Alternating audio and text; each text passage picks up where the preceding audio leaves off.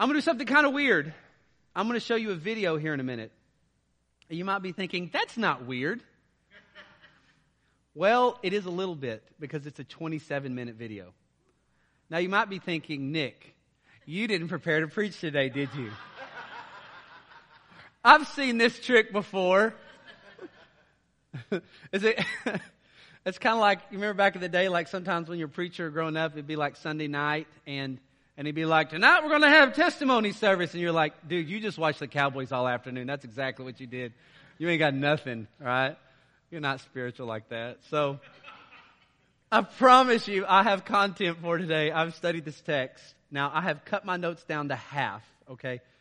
I have a video I want to show you because I'm, I, I think if you were to watch something visual about what I'm about to show you, it would give you a, a greater richness and kind of visceral understanding of what's kind of happening in Micah chapter 5 today.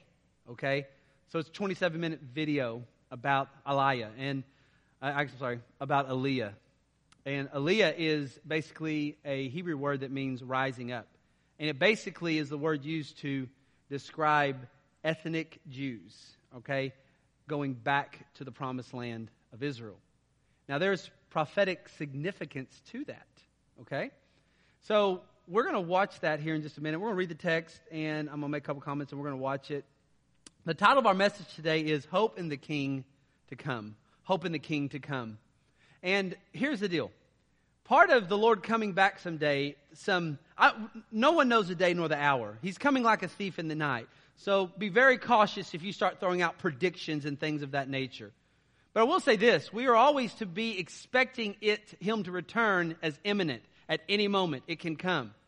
But there are breadcrumbs, kind of shadows that we see in the scripture that would give us some, like, wow, that's interesting. Things are winding, things seem to be winding down. Now, listen, I, I can, I personally don't, don't have enough, like, confidence to go, it's going to happen in my lifetime. I can say, boy, I'm seeing a lot of things that seem to indicate when I read the scriptures of indicating like, so here's some things for me in my study of prophecy that I'm looking for to kind of go, hmm, that is descriptive in, of, of things that are going to be happening in the end times. So, for instance, uh, a rebuilding of the temple in Jerusalem, okay? Uh, all the plans, everything's laid, that's there. Go to the Temple Institute website. Uh, a couple years ago, they even took the, they had like the, um, the altar and did like a burnt offering. On, I mean, they already, they already have the, the altar built, okay? Uh, they've been, the priesthood has already been practicing. They already got the plans. Uh, uh, I actually think it's going to be in the city of David, actually, not on the Temple Mount will be the actual place. But, but that's one thing. You're also going to see, I believe, uh, prophetically, Israel having the ability to militarily kind of protect itself. And that actually has been very true. Also, think prophetically, you're going to see a return of Jewish, ethnic Jewish people to their homeland, and that's actually happening before our eyes. There has been over 3 million Jews return since 1948 to the land of Israel. Almost half of the world's ethnic Jewish population now resides in Israel. And I went to the I went to the government website in Israel last night just to see how they're doing it with coronavirus and everything. And they are still doing it, coronavirus or not. I mean, you have to come and quarantine for 14 days and stuff, but they're still they're still trying to bring things in, bring people in. And just so you know this, I I, I pulled this up on my phone. Um, here's you might be wondering like how in the world would would someone um, like how how is this happening? How is this a part of prophecy? And you'll see this in a minute. But here's a couple things. So, if you're ethnic Jewish and you're kind of like, hey, I'm Jewish, you can go back to the Israel, and here's the things they're going to do to help you get back there. One, a free plane ticket. Two, transportation from the airport to wherever you need to go first. They're going to subsidize your rent. They're going to give you health coverage, free health coverage for a year. Okay? You will get free Hebrew schooling to learn Hebrew, but also you get a heavily subsidized tuition if you want to do formal education in Israel. You will have t- you can tax free bring all your household goods here. You pay a discounted income tax. You also get a special interest rate to introduce you into and buy a house in Israel. You actually get to buy a car at a much reduced rate, you know, coming back to Israel. Isn't this interesting? You also can bring your money at a, at a substantial, uh, a substantial amount if you have money um, without penalties. Your daycare, if you come and you both need to work, you have subsidized daycare. You are actually put in a special tax bracket for a certain period of time. So, what's been happening? Kind of sweet deal, don't you think? Is it kind of like, man, I'm going to go home. I'm going to find out, am I like 10% Jewish? Like, you know, let's do this. You know, call your mom, call your grandma, go swab your cheek for some DNA, send it in to the, uh, what's it called? DNA, you know, ancestry.com, find out. I mean, put it in, you know, maybe you can prove it. But if you, um, if you have, have, or any part of, of Hebrew Jew, or you you have a part of it like your your even if like like your your dad wasn't but your mom was but you're a child of that like you have access.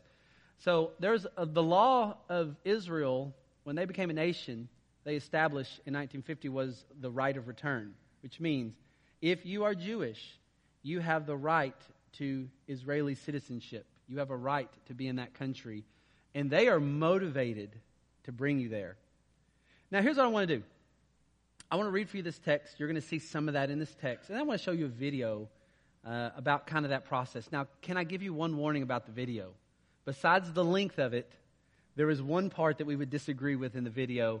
Now, you understand, um, the Israeli government is a secular government in the sense of it's not, I mean, now I think it plays a part in God's plan, and I think it's, it's, it's a, you know, I'm not such a Zionist though that I can go, everything that Israel does is right, okay? But they are promoting the secular Israeli government does promote an LBGTQ, you know, lifestyle like any secular government pretty much. And so you will see there's one part where they are promoting that. We're we're not for that, right? But I want you to get the understanding of for a Jewish person returning the process and that's unfolding before your eyes and the Lord's return in Micah, and you're going to see this in other minor prophets as we get to it that's one of the residues, the, the shadows that the Lord's coming back. It is no coincidence that Israel, not existing from their own homeland for 2,000 years, scattered all over the globe from dispersion, in 1948, they get to come back to their land. They get a homeland and they still are, are an ethnic bloodline unto themselves. Wherever they were scattered, they tended to kind of isolate in their communities and they tended to keep the Sabbath. They tended to keep festival regulation, which kind of kept them from kind of watering down their Jewish ethnicity. Are you hanging with me? They come back in 1948 and, and, and like for instance, one of the reasons they came, they came back or it was so motivated is because 1948 is following on the tail end of World War II, where you had the Holocaust, and Jewish people are realizing like we have got to have some place where we can be protected because wherever we're at globally, there tends to be these persecutions of us, like the pogroms the, in, in, in Russia. So there, there's this motivation, and then droves start coming back, and their society develops. And now there's this massive wave. And some Jews come back because they're Jewish Christians and they see it in prophecy. Some Jews come back because they're, they're not Christians, they're like, not Christian Jews, but they are Orthodox religious Old Testament Jews but yet they see that this is the homeland that God has promised to the children of Abraham, so they're coming back. Then some are completely secular. Like these are the guys that, I mean, one time I flew on a plane, the guy told me he was Jewish, and then he told me he loved to eat bacon. And I'm like, you don't seem very Jewish to me. but he was ethnically. And even people who are secular Jews are feeling a pull to go back to, to go to Israel. And they can't explain it, but I can. Even many Jews that I've talked to, even in America, most, when you talk to them about Aliyah, and it's just like there's something where they think, like, someday I'm going to be back there. Now, let's do this. Let's look at Micah chapter 3. I'm sorry, Micah chapter 5, verse 3 through 14. I'll read some of this text, and then I want to show you this video. Then we're going to work through the text together.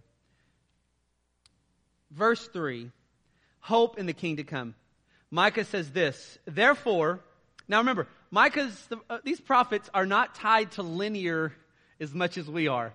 They jump back and forth in chronology timeline, okay? So he was just at the birth of the Messiah, verse 2, okay? Before verse 2 and verse 1, he was really giving shade to the Babylonian captivity coming, okay? Now in verse 3, we're jumping forward to what I believe would be the time right before the Lord returns.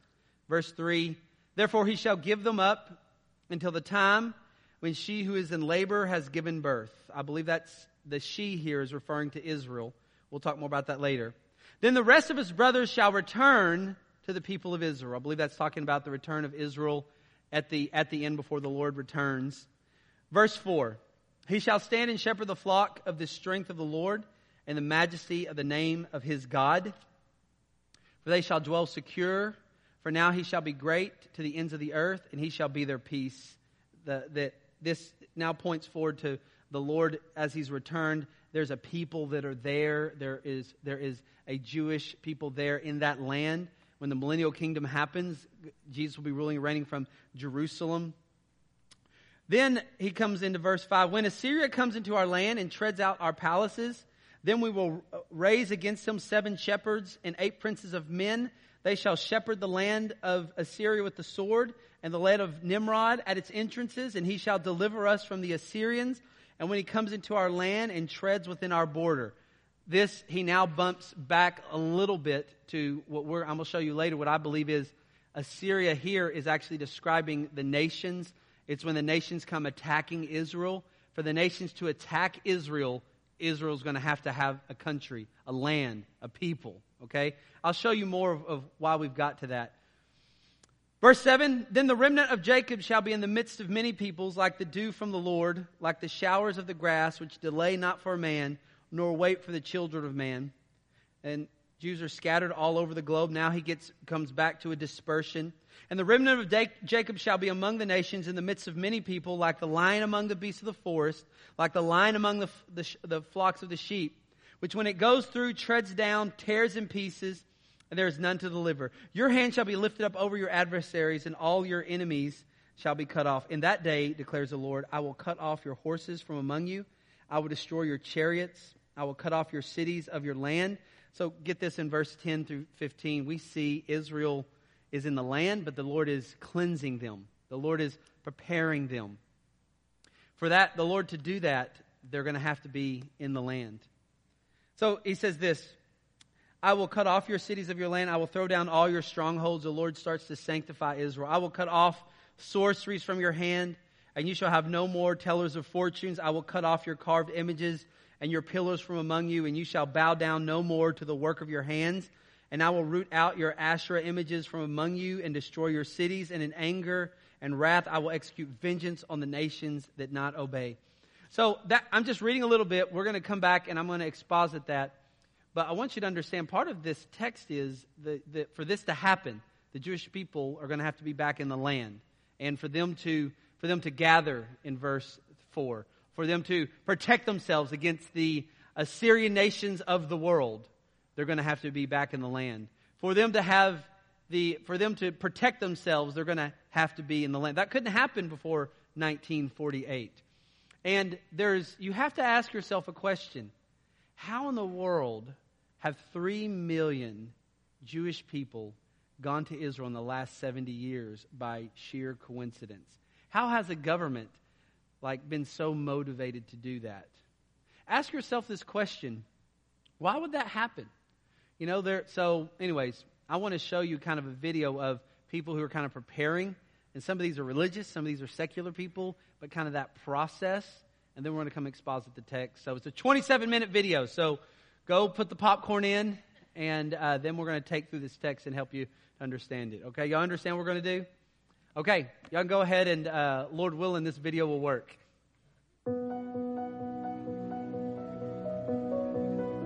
When I moved here, people would always make the joke, oh, Aliyah made Aliyah. That does mean the same as moving to Israel, going up, ascending, kind of entering a higher consciousness. So first of all, it was a name picked by my parents because they're like, wow, we thought it was a beautiful name. Little do they know that it would become my fate moving here.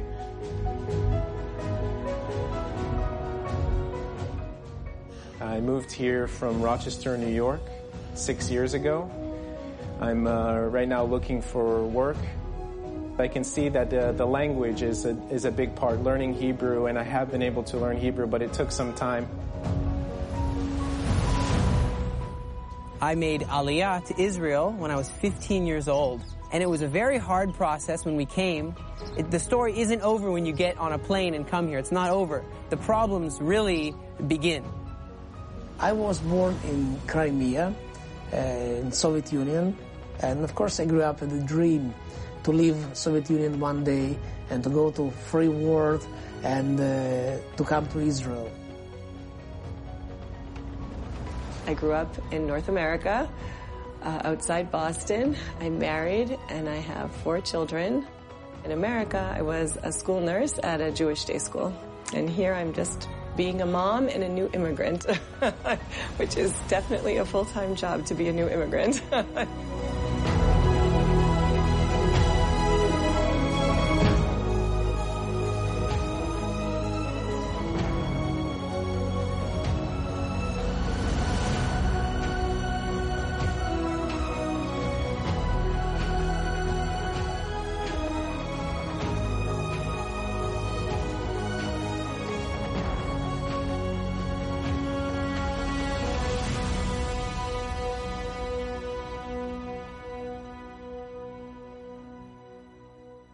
think it was sort of uh, several events that um, influenced my decision to come here. We grew up in a household that was very Jewish culturally. Both of our parents are rabbis, so we grew up in a synagogue surrounded by that. But Israel or Zionism was never really talked about. Um, my grandma nearly made Aliyah or immigrated to Israel in 1947, I think. So there was an influence, but it wasn't pushed on us at all.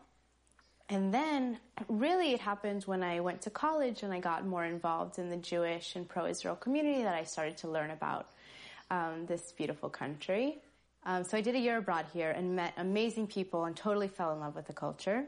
And that influenced me to want to immigrate here in 2010.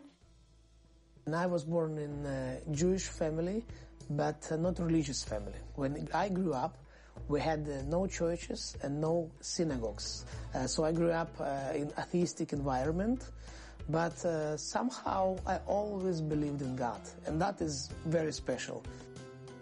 By the age of 18, I really was looking for God. I really was searching and praying even more. Uh, it was a time of uncertainty, and I really got lots of questions. I was happy with my life, and I just married my wife, and we thought maybe one day, because we are Jewish, so maybe one day when we're going to retire, we will go to our homeland and we will move to Israel. But of course, God changed our plans, and uh, just in the middle of all our plans, He showed up and uh, show us all the scriptures and spoke to our hearts. Time to move, and here we are. I moved here with my parents, and also my sister lives here. She's married and has two kids really uh, I'm happy that I've that I've been able to move here and transition and yeah that it's it's been a challenging time but also a very good time and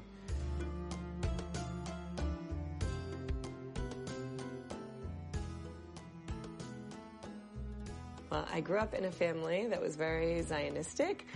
Not in a way of like people would come and make Aliyah. I'm the first person in my family. My husband was probably the big mover and shaker. He has been very, very patient in his life. He came when he was like 20 and he wanted to stay then and ended up going back to America. And then when we were married and we had two small children, we came for six months. We had only planned for it to be six months, but he very much wanted to stay and I very much wasn't ready. And our, then you get to the point where your kids are old enough to, so we felt like if we didn't do it at this year, then we were going to wait till we were retired and we didn't want to do that. We wanted to come now. The Jewish nation developed during their exile in Egypt around the year 1800 BCE. After living about 400 years in Egypt, the Jews returned to the land of Canaan, the land that God had promised to their ancestor Abraham as their eternal heritage. The second biblical exile took the Jews to Babylon around the year 600 BCE. Then, during the Roman Empire in the year 70 CE, the Jewish people were once again scattered among the nations to the four corners of the world. But, beginning in the late 19th century, a modern day exodus began, with Jews once again returning to the promised land.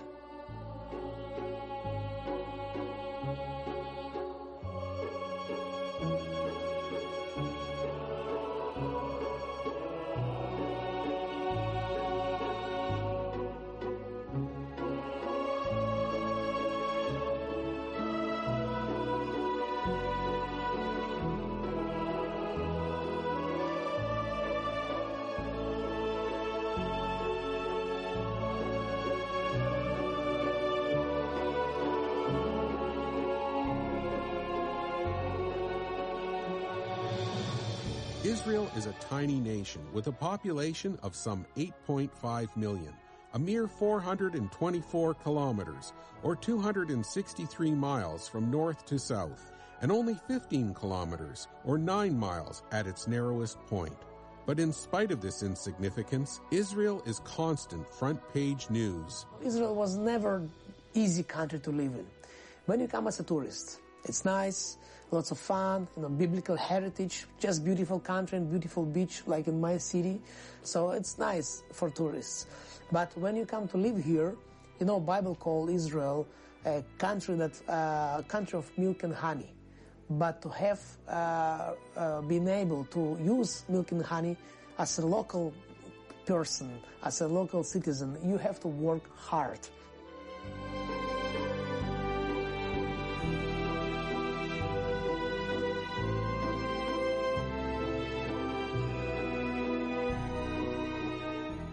Think what people don't know about Israel is that it really, it's the only democracy in the Middle East. And the rights that people have in Israel are unparalleled in the Middle East. Like lesbian and gay community here, full equal rights. Arabs who are Israeli citizens have full equal rights. I think sometimes the media portrayals of Israel and what's the reality are so very, very different. It's sad. It's just really important to um, form your opinions based on facts and real experiences rather than regurgitating uh, what the media tells you to, which, as I've been learning in school, often has an agenda. I think uh, the land of Israel is a is a place that's certainly not perfect, but uh, we have to protect our uh, our land here from from those that are, as you can see, the land of Israel surrounded by all nations that want to kill us, and uh, it's God's plan to protect this nation.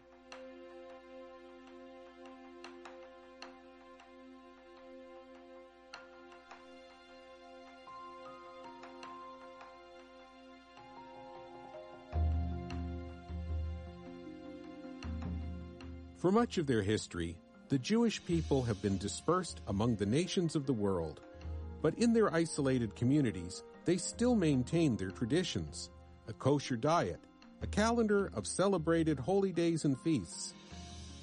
And in spite of other societal norms that surrounded them, the diaspora Jews always kept the Jewish Sabbath, a weekly time of rest and worship from sundown on Friday until sundown Saturday.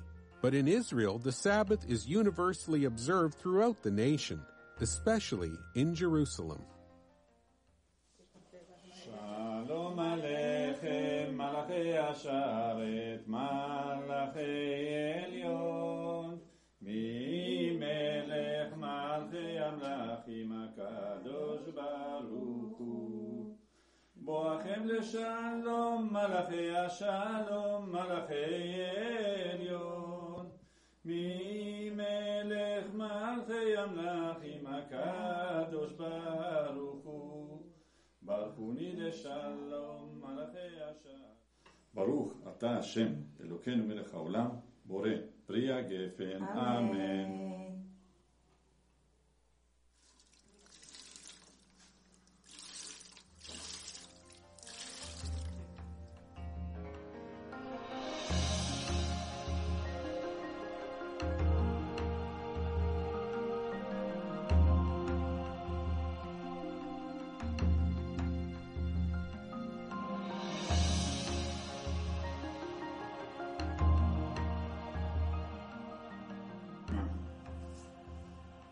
שמע ישראל, אדוני אלוהינו, אדוני אחד.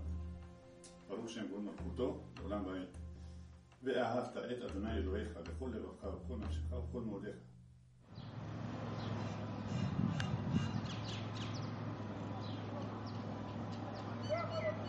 Since the birth of modern Israel in 1948, more than 3 million Jews have moved back to the land, arriving from all points on the globe, from Iraq to Morocco, from China to India, from America to the former Soviet Union, from France to Ethiopia, literally from across the four corners of the world.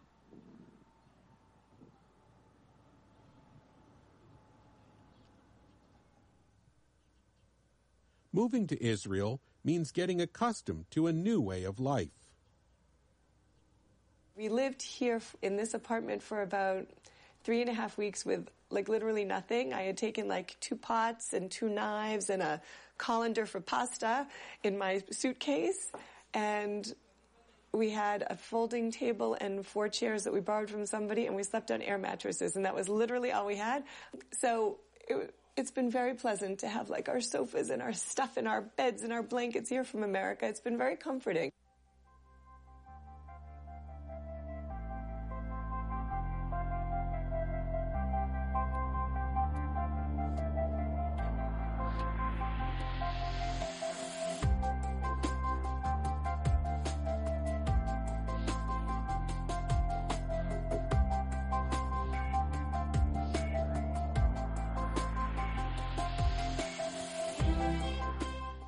I'd say the attitude of people is different here. There's maybe uh, um, less patience sometimes, and uh, just it's very fast paced.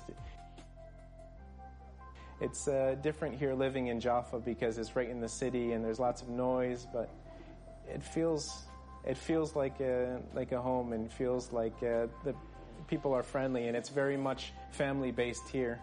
And uh, I can say, maybe coming from the U.S., that it wasn't so based on such family because people like their personal space. But here in the Middle East, you don't have a lot of personal space. You know, you're interacting with people all the time. Before I moved here, I had visited one once or twice, so I knew a little bit of what it was like. But I guess I expected it to uh, be maybe similar, more similar to America or Europe, and. Uh, to not be so difficult actually to uh, integrate. Uh... I'm extremely punctual. I'm always on time, even if I know the other people won't be on time. I can't break myself of the habit to show up when we've agreed upon. Um, so bringing with me that those expectations and coming here, you either have to drop them or you'll go crazy. Um, I'm in Ulpan. I go to intensive Hebrew class every morning for four hour, um, four and a half hours, um, five days a week. It's amazing. It's really, really helpful for the language skills, but also for the social piece because almost everyone there is a new immigrant and we're a very diverse group. In my group, we have people who are not religious, people who are religious, people who are from Russia, from the Ukraine, France. It's like a very, very nice mix of people. And So life feels, um, it's certainly challenging, but it's very, very beautifully easy in so many ways.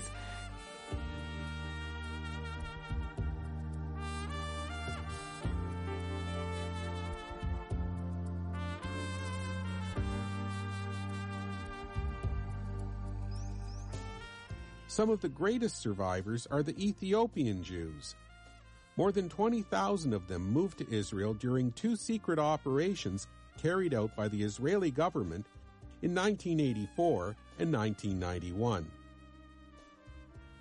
While boarding the planes, many of them didn't even know their destination.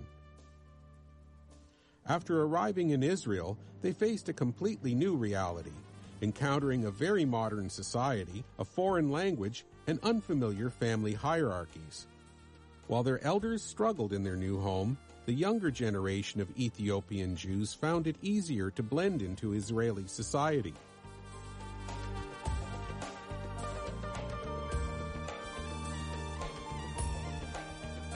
The Jewish Agency of the State of Israel helps with the return to the land, a journey known as Aliyah. The agency works to help immigrants, starting with language classes in modern Hebrew. Chaim Mailspin, who made Aliyah from America as a teenager, remembers his own challenges as a new citizen. Today, he helps other newcomers assimilate into Israeli life. You have to find a house. You have to learn a language. You have to know, do I have to go to the army? Do I have to, how do I get married? Uh, everything. This young entrepreneur founded the Aliyah Return Center in his home city of Tiberias.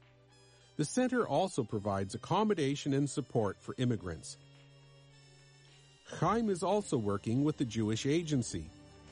He's expanding the Return Center in a former boarding school by the Jordan River. We have joined together with the Jewish Agency, and we, uh, that's the, the one who does the aliyah and the absorption of Israel. We joined together with them, and we have now begun to lease this property. We are going to fix it up. We're going to all put our, our hands to the shovels and paint brushes and bring in contractors, and we are going to see this place again fulfill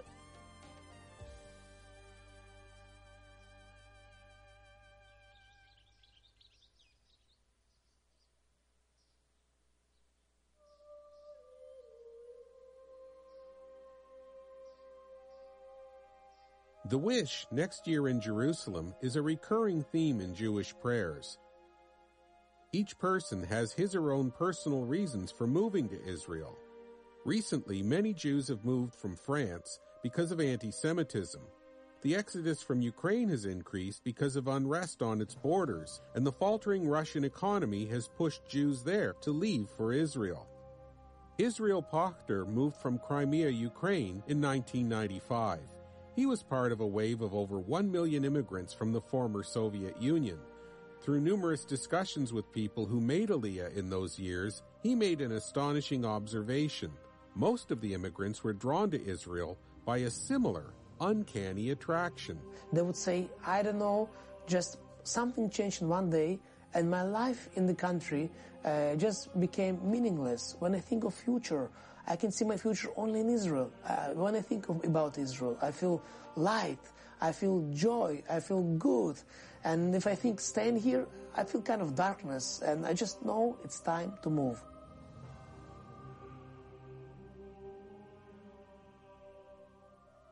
Many people really moved because they felt it. They just, I mean, they totally atheists, not believers of any kind, but they felt something inside and they felt like we need to move. And many would justify it saying like, for the future of our kids, for the future of, you know, our nation, to keep our identity. But I can tell you, uh, it was a really move of God. And that idea of yearning for Zion and wanting to come back here has stuck with us from the exile throughout the diaspora. So, um, you know, the birth of modern Zionism with Herzl is just another manifestation of that.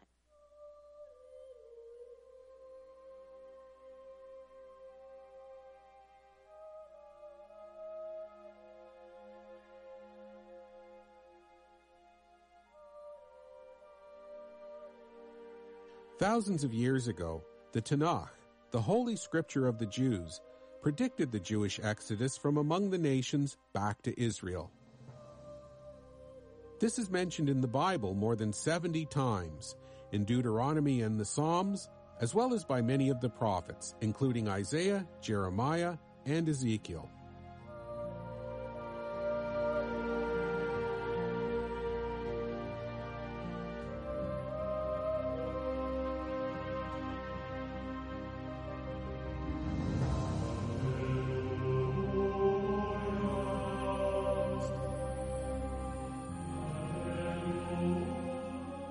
Bible speaks a lot, specifically about exodus from the northern countries.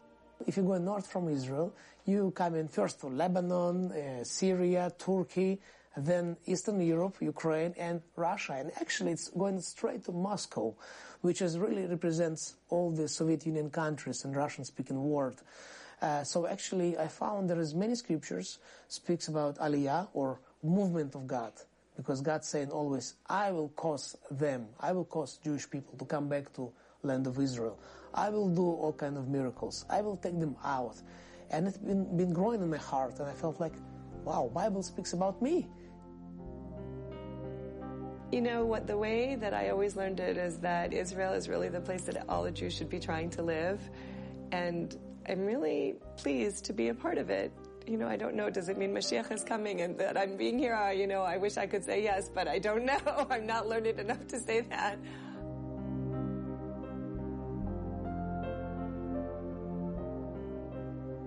It says in Jeremiah 31 verse 8, even if they are in the farthest places, I will, from there I will gather them back here. So that's talking about now. You know that back in the time of Egypt, God sent Moses and he said, I'm bringing the children of Israel out of slavery, out of anti-Semitism, and great miracles happened. The Red Sea parted, you know, and the Jordan River also parted, and they came into the promised land. We are living in a special time in history, a time that has, has never happened before on this scale. I can see that, that there is a plan for this land and the fact that so many different people have immigrated to this land also shows that uh, it's a very special place.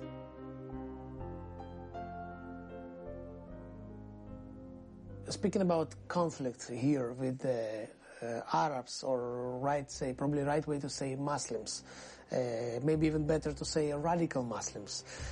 To understand this conflict, we need to go uh, back to history, and what happening here. It's not just conflict between people. But in our case, in case of Israel, the conflict is spiritual. It's going all the way back to the Bible, the envy between uh, uh, uh, Isaac and Ishmael, uh, and it's an old story.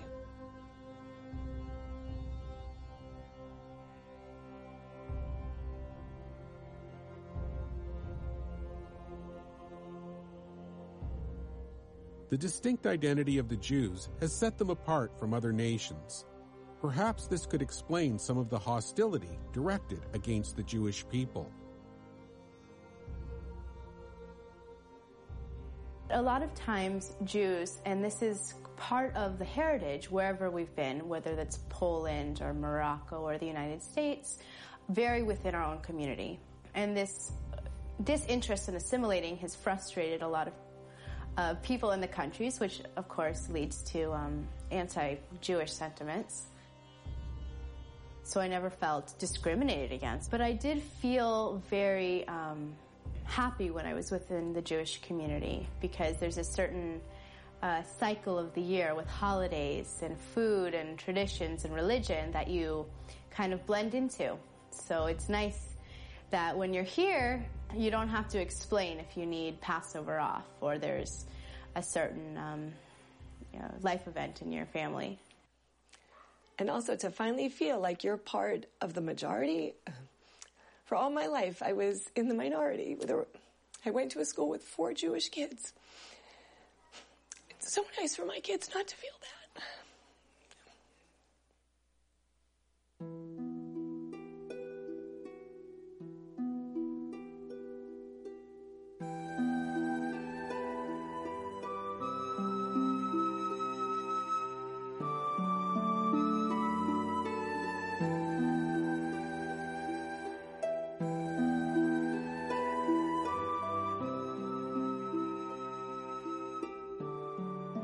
Government of Israel estimates that nearly half of the world's Jews already live in Israel. The Jewish people are like birds in flight, crisscrossing the sky in different directions. But as birds instinctively fly south when winter approaches, so too Jews from around the world are drawn towards Israel, as the world's opinion becomes colder and hardened against them. I've always said that, you know, Israel needs to be here because you never know when Jews will have to leave their country. You know, we've seen this recently um, in Ukraine. We've seen it with France. We just brought over some of the last Jews of Yemen who are being um, threatened to death. So, you know, it's important that it's here because America's safe and people say it always will be safe and I do believe that, but you never know. You never know when um, having a safe haven will be a good, uh, good thing.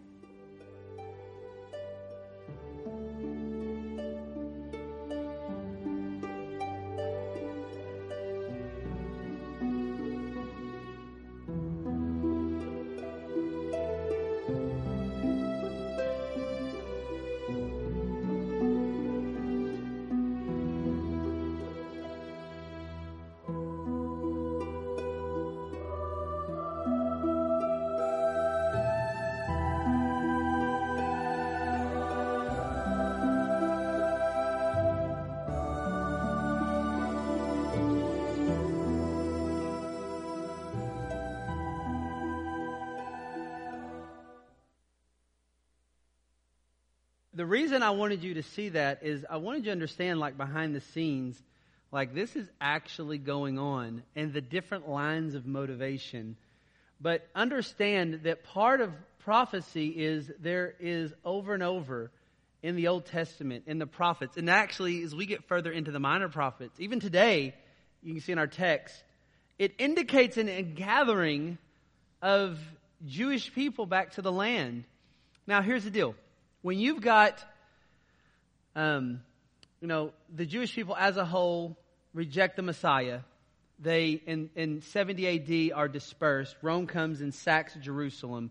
But yet, wherever they scatter, they stay a people unto themselves, carry on their traditions, carry on Sabbath observance, carry on feast and festival. But yet, because they stay within themselves, uh, for the most part, they're able to, to and, and, and, and don't, for the most part, um, become a part of the wider culture. They actually marry within themselves, continue. You know, you know when you're away from where you live, you kind of, you kind of uh, inculcate into the culture, right? It's not like your your kids are going to marry someone from a different ethnicity or a different belief system, but for the most part, they stay within themselves. Now, this this has been good to to to maintain the Jewishness of the Jewish people globally scattered over the last two thousand years. However, at the same time, it has allowed it to be systemically oppressed that would allow the Germans to go, let's pick out a people and who's responsible and let's pick them. It made it easier for them to be systemically persecuted globally and blamed by governments. And yet, in God's sovereign plan, that's all a part of things because why would you want to flee to Israel if you are Jewish? Because it would be a safe place. It would be a place where everybody spoke kind of your language or everybody had your rhythms of Sabbath. And uh, you, are you understanding? Like there, there would be a reason for God's sovereign design of everything that's happening. So even today you see it. Now, I, I don't know God's timetable, but I, I will tell you this. What will happen when the bulk of the world's ethnic Jews get back to Israel? Does that have a timeline? I, I, I would say this over and over when you read the prophets, you find that there is this massive return. Three over three million have returned. Have you ever known of a government that made it this sweet of a deal to come to their country? You know? Now, governments let people come to their country sometimes out of just trying to be nice and they limit that number, or sometimes they let people come from other countries because those people have money or they have something to add to that society. But it is basically, it's your right of, of your, of, of your ethnic heritage. That is prophetic. And we see even Micah in our text today talk about that. Today it's happening. It's still happening regardless of coronavirus. People ask me, Do you think the Lord's coming back? And I would say it's always been imminent. Always. But I do see shadows of things. Like I see a lot of people returning and desiring to return. Did you catch in the video where one guy was like, I don't know. We just kind of feel it, right? Just kind of like, we just kind of feel it. So look at your text. We're going to point out a couple of things. Are y'all still with me? Are you okay? Now, here's the deal. The title of my message is this The King to Come hope in the king to come. Our hope oftentimes is anchored to things that aren't very strong. Just like if y'all probably noticed, y'all notice our hopes back up here? Y'all notice it's been kind of down for the last several weeks because the, the, we, we were using command hooks to hold it up, but command hooks just don't have enough to hold up hope, right? and command hooks, maybe that would equivalent the same kind of hope we put that like, I'll have better days or I'll have better health, right? That's not necessarily bad, but I wouldn't really hang a lot of my hope because hope's going to fall. But now we've got it anchored with, I actually have no idea because if I did, I would have fixed it. But Stephanie Heckert came up this week and fixed it with something a lot stronger than command hooks, something that your hope can be hung on a lot better. And your hope has to be hung up, hung on something better than flimsy command hooks, but something much more stronger like the Lord's return. Titus 2 11, let me read this for you in 12 and 13. For the grace of God has appeared, bringing salvation to all people, training us to renounce ungodliness and worldly passions, to live self controlled, upright, godly lives in this present age. That's what God's grace does when you become a believer. He helps you to live for Him, to deny worldly passions, to live self controlled. And then it says this waiting for our blessed hope, the appearing of the glory of our great God and Savior Jesus Christ. Our hope is in the King to come. And in your text today, you see the breadcrumbs, the shadows that the King is coming. And I will tell you this when you know the King is coming, it changes your life. If you think you've got more time, you don't have such the urgency. But when you know you don't have much time, you get very urgent about life. You start declaring the gospel. If you knew Jesus was coming back today at one o'clock, you would probably leave this sermon right now. Start making phone calls to people that you've always wished you would have. Start knocking on the doors of your neighbor. If there's sin unconfessed and unrepented of, or sin you've been meditating on, or unforgiveness, you're probably going to try to get that. Are you, are you tracking with me on that idea? That's why when we put all of our hope on something that can really hold up our hope, and I don't know what Stephanie's used back here, right? But something more substantial, that's when you can actually do well with life. That's actually when you start dropping sin. That's when you actually start pursuing disciple making to the glory of God. So we see in our text some things going on, and we can see it before our eyes. Look in verse 3. First, I, I, I'm going to point out this. We see in the text the return of the king, will include this idea of a return of Jewish people to the land of Israel. Look in verse 3. Therefore, he shall give them up, the Lord shall give them up, I believe referencing the Jewish people. Now, I'm not just making this up, I'm, I'm interpreting this in all of prophetic scripture in the Old Testament. Therefore, he shall give them up until the time when she who is in labor, when you read Revelation chapter 7, it describes a woman in labor that, that really indicates Israel. She who is in labor has given birth. Then the rest of his brothers shall return to the people of Israel. This, this is a prophetic idea of the people of Israel coming back to the land. Um, that, that right now she's in labor, but there's going to become a time when Israel will birth and will have a new nation. I believe that's already happened. And I believe that you can see that brothers shall return to the people of the Lord. Ethnic Jews are returning in droves and droves to the, to, to Israel. I just showed you that video for a reason to, to let you understand that this is actually happening before our eyes. Even the virus can't stop its onslaught. And you have to admit, there's something suspicious about that. Because part of the prophecy that, that oh, like for instance, let's say the covenant, right? God made a covenant with Abraham that he, that he would give them a land, a people and a land, and also the Messiah. And so we see in the Abrahamic covenant, which you remember was not conditional, right? Remember the Mosaic covenant? That was conditional. Like you need to obey this or you're not going to go well for you in the land. You're going to get exiled if you don't. The Abrahamic covenant was never uh, conditional. It was always unconditional. God was going to be faithful to that. And if you kind of look at Israel like they leave the land, they come back to the land uh, from Babylon captivity. But then they have to leave the land again as a result of their disobedience. They go into Babylonian captivity because of disobedience to the Mosaic law. They go later uh, you know, after Jesus in 70 AD, they get, they, they get driven from the land again from the opposite of, of their disobedience. The, their first disobedience when it came to Babylon was for idolatry. The next time it was basically because of legalism. They, they didn't come to the Messiah as a whole. They've been scattered. But yet the prophets talk about a great ingathering of the people of Israel coming back to the land, and you see it now. And it's impossible that that a people could stay an ethnic group and could come from that far, even for a government to say, we're going to make sure that this happens. We're going to sweeten the pot. We're going to give you a place to stay. Now, by the way, if you saw, the, it's not easy to ever move to a new country or do anything like that. But in spite of it, there's this huge draw that's happening. And our, our scriptures prophesy about this idea that when the Messiah comes, he's coming back to Jerusalem. And there's still Abrahamic covenant land allotments to be fulfilled there. There's still a, a, there's still a Davidic king on the throne that's being pointed to, to, to King Jesus, ruling from the throne of Jerusalem. These things still await their final prophetic fulfillment. Now, don't get me wrong.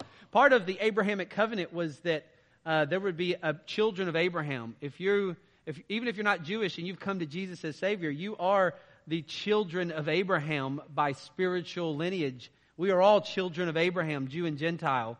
But there is still this, this fulfillment that, of the Abrahamic covenant of not only spiritual, but also this physical land and this people in this land living. Now, here's the deal right now.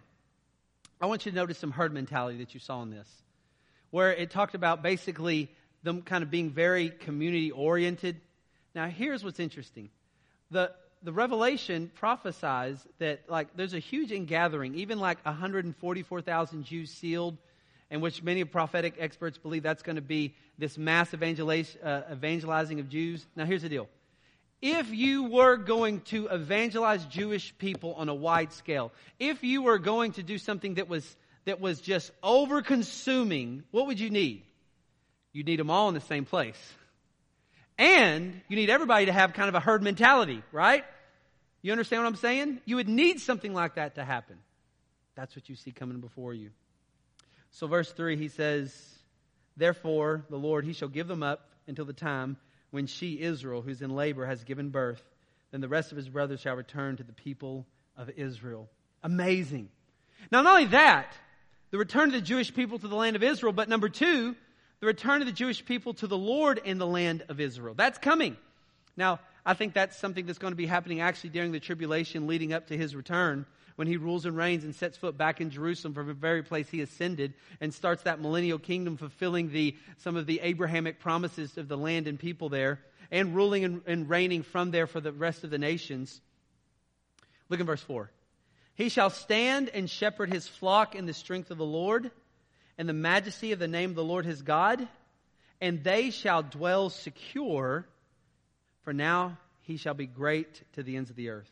I believe verse 4, the prophet bumps forward to what would be the millennial kingdom, but notice in this text that the Lord is now shepherding his flock, and his flock is secure. They're in a place that's secure, but yet his glory is going from the end, for the ends of the earth.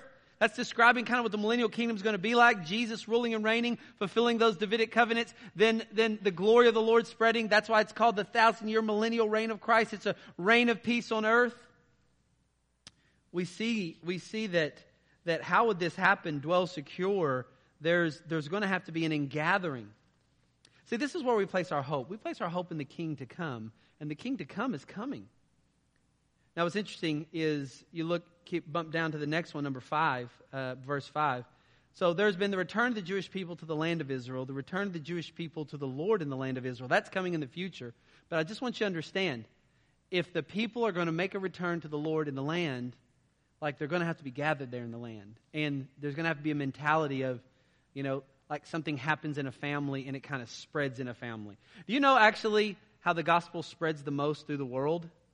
It spreads the most in the world where there are when there's kind of community family orientation which just to kind of tell you the gospel doesn't spread in america very well right now. You want to know why? Because we're individualistic. That's just kind of that's that's just what we are you know? We don't mind people we just don't like them very long all right? And we want to go home. It's kind of what we're like all right? But that's not what like the rest of the world the rest of the world is a lot more community oriented and the gospel spreads so much easier in other parts of the world. A family unit comes to the Lord and it spreads within that family unit a lot easier. We're going to see that. That happens in the Middle East very easily. So we're going to see that.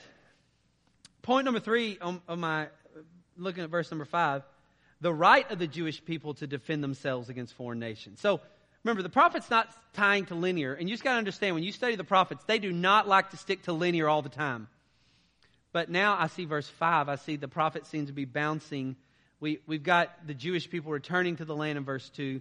Verse 3, we see the Jewish people kind of returning to the Lord in the land of Israel. But then we get to verse 5, and we see the, the right of the Jewish people to defend themselves against foreign nations. So it's like the prophet kind of, he kind of goes to the people returning to the land, then goes to the people kind of kind of forward to the millennial kingdom. Then he kind of bounces back to this idea that the Jewish people will defend themselves.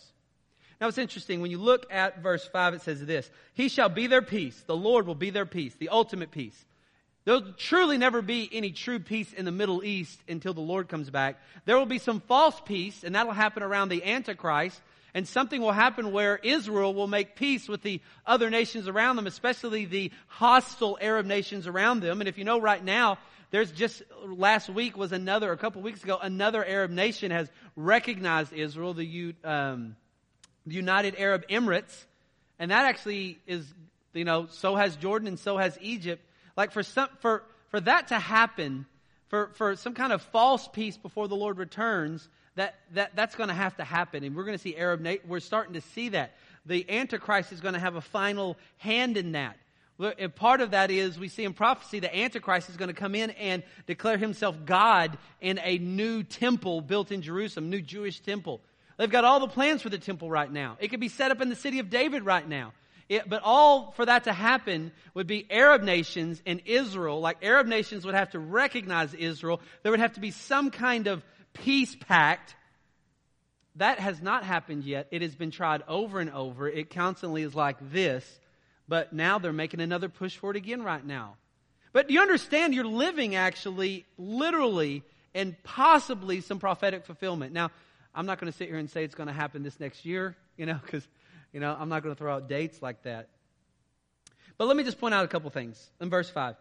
And he shall be their peace when the Assyrian comes into our land and treads out our palaces. Then we will raise against him seven shepherds and eight princes of men. Now, I want you to understand Assyria in this book could, you know, was going to attack them during Hezekiah's reign during the book of Micah. We see that in chapter 3, verse 12.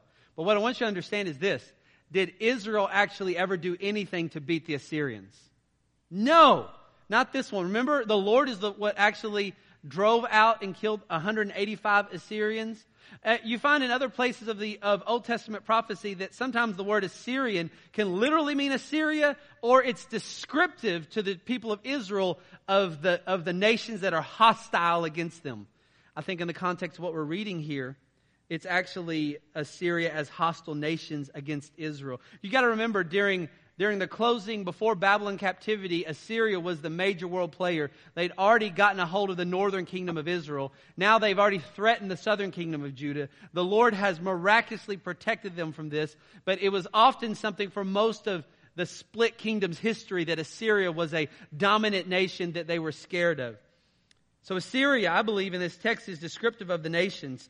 And we find in the text in verse 6 that and they shall shepherd the land of Assyria with the sword, and the land of Nimrod at its entrances, and he shall deliver us from the Assyrian when he comes into our land and treads out our borders. So, oftentimes in prophecy, you find sometimes a close up and far away. We, we find the Lord protects them from Assyria, but at the same time, we, so that, that actually happened during Hezekiah's reign. But also, we find in the text, Israel's doing some fighting with Assyria. Now, we know that Israel actually didn't beat Assyria, but actually, now we're finding that. I'm telling you all that say this.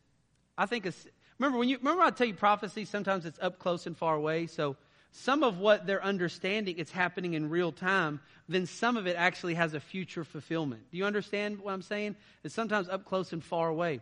So literally, God takes care of Assyria in their time, but then literally there's going to be a time when they are going to fight Assyria themselves. Has not happened. But there's coming in Revelation the, the description of the nations coming and wanting to fight against Israel. That's where Armageddon is going to happen. That's where the final war. There is going to come a time when the peace treaty is going to be broken, and the Arab nations and the nations of the world are going to rage against these people. And this is right before the Lord comes back. But I want to point out something to you. It says that they will be raised up against them shepherd, seven shepherds and eight princes. And it says that, it says in verse 6 that they, that they shall shepherd the land of Assyria with the sword. There's going to come a day when Israel can protect itself. We see this in, in kind of this prophetic idea here. And you know what's interesting about Israel? 1945, they come in, they, they get the national homeland. Instantly, there's, a, there's an Arab countries attack Israel. Israel wins it. 1967, Arab nations attack Israel. Israel wins it. And mathematically, that shouldn't have happened. There have been two uh, Arab uprisings in 1987 and 2000 trying to come against Israel, not able to do it militarily. Even from the Gaza Strip, rockets get launched and just the dome of the rock bounces them off from Israel. Their technology is superior, their ability to protect themselves, their ability to do whatever they need to do to protect their people is amazing considering so many hostile nations towards each other. Why? I see prophetic fulfillment in that. Like they're able to hold against the Assyrian nations. It's interesting. How can a country insignificant, the size of New Jersey, okay, defend itself by such an onslaught of people, have such a strong military presence? And of course, we have to admit that some of that is America sharing its technology and being in communication with them as well. Verse number seven. So we see a return of the Jewish people to the land of Israel, a return of the Jewish people to the Lord in the land of Israel, the right of the Jewish people to defend themselves against foreign nations. Point number four, we see a remnant of Jewish people to bless the nations while they are scattered. So now the, the prophet, remember, I don't, he's not tied to linear. He now talks about what happens when the Jewish people are dispersed worldwide. This is also a reason why I would say in this text we see a, a, an up close fulfillment that Israel will return back to their land from Babylonian captivity after, uh, you know, what Micah also prophesies about. But also, we've never seen the children of Israel spread to all the corners of the world, to all the nations. They've been spread to Babylon. They've been spread to Assyria during, shortly after this, uh, Assyria before this and Babylon later. But I will tell you this. After 70 AD, they were dispersed and began to get dispersed through history further and further, and for 2,000 years, reaching to all types of nations from Poland to Russia to America to South America to Africa, scattered all over. Now, look what the text says about that scattering over the last 2,000 years before, before they had their homeland back. Then the remnant of Jacob shall be in the midst of many people like dew from the Lord, like showers on the grass. Okay? If you've ever, I mean, dew on the grass, it's like it's everywhere. Have you ever woke up and you had dew all over your grass and you tried to just like step on a place on your grass where dew wasn't because you didn't want to get your feet wet? Not going to happen. It's everywhere. They are scattered everywhere. And not only that, dew and showers are something that are a blessing. And it says, which, in verse 7, which delay not for man nor wait for the children of men. So here's what happens ethnic Jews get scattered after 70 AD. They're continuing to be scattered until 1948. And actually, before 1948, some Jews were already trying to get back to Israel. They just didn't have the military strength and state recognition until 48. But I want you to understand if you start to read up on Jewish people and their contribution to the nations, how they've been like dew and water and rain to the rest of the nations, it'll be amazing. Let me just talk about America. This is real quick, just some areas. Do you know that the actual Barbie doll, okay?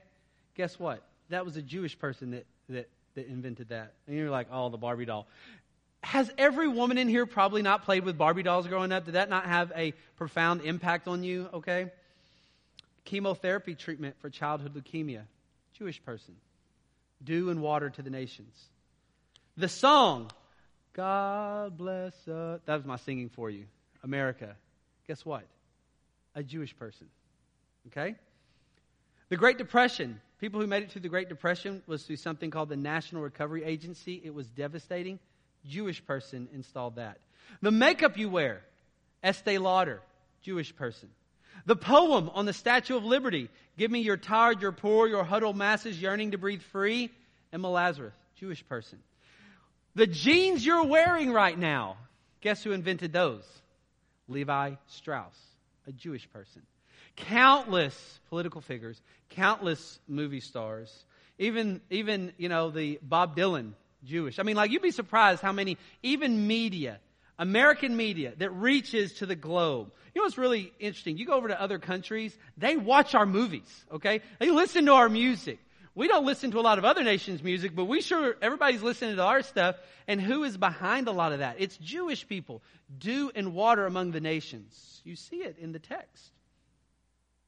So he says this in verse 8 And the remnant of Jacob shall be among the nations in the midst of many peoples.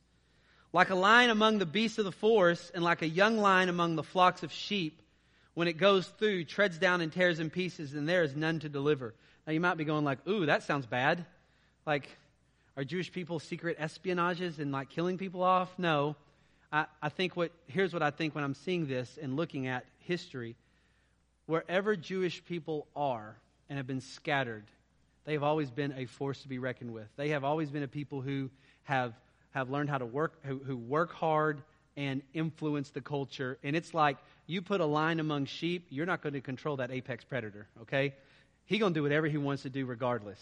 And you find Jewish people wherever they're planted around the globe, they have a huge impact in that culture. Like they're they're apex. You cannot stop them. Where they don't have an impact, it's where that country has systemically tried to oppress them and hold them down. The many of the the, the pushing forward of our civilization, some of some of the industry that we have is a direct result of Jewish people. Our financing system. Even this, did you know this? Our country at the Revolutionary War was broke. You know, when you're a new nation, you don't have much money. You don't have, you know, you're not throwing off Britain's tea anymore, okay? Like, you got to do something. And guess what? It was a Jewish man by the name of, of Haym Salomon who loaned and floated money to the U.S. government to help it keep going in its new infancy, right? I'm telling you, in the prophecy of Scripture, Jewish people have a huge impact. So you see it here. They're like a lion, man. Wherever they're at, they're, they're, they have an impact. So my, my point to you is this. The king is coming. There are traces of it even in prophetic scripture. Put your hope in the king to come, not in what's happening and start opening up your eyes and see what's happening around you. And like, you're going to start putting your hope in the king to come and not what's happening right here. And like, before your eyes, a Jewish people coming back. Things are getting prepared. Things are getting ready. Like, this is amazing stuff that's happening. We'll do this. We'll look in verse 9, and this is our last point. Are y'all doing okay? Okay.